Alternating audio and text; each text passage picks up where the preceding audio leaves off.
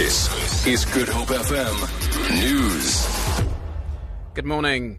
The UK has had its credit rating outlook downgraded to negative by the ratings agency Moody's after the country voted to leave the EU. Meanwhile, Prime Minister David Cameron is under pressure to speed up divorce talks with the EU after Brussels says exit negotiations should start immediately. The BBC's Ben Lowens. Moody's says Britain faces a lengthy period of uncertainty, with diminished confidence and lower spending and investment likely to result in weaker growth. It's applied negative outlook status to its current AA1 rating for British government bonds. The Eurogroup's president said limited access to the EU was the price Britain would have to pay, and Brexit could make some businesses leave the City of London.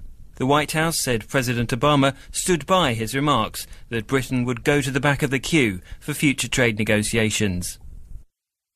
President Jacob Zuma's office says the president is studying yesterday's High Court ruling, denying him to leave appeal its earlier ruling against him to decide next his next move. Spokesperson Bongani Ngqulunga says President Zuma will make decisions once he's considered the judgment whether or not to petition the Supreme Court of Appeal in a bid to overturn the ruling by the High Court.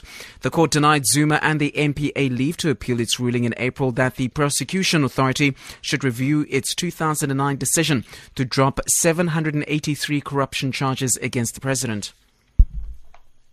Major role players in the Western Cape's agriculture sector have concurred that assisting emerging farmers affected by the current drought is their top priority. The Provincial Departments of Agriculture and Environmental Affairs hosted a two day strategic session at Elsenburg Agricultural Training Institute, where government officials, farmers, analysts, and other stakeholders discussed strategies to mitigate the impact of the drought in the Western Cape.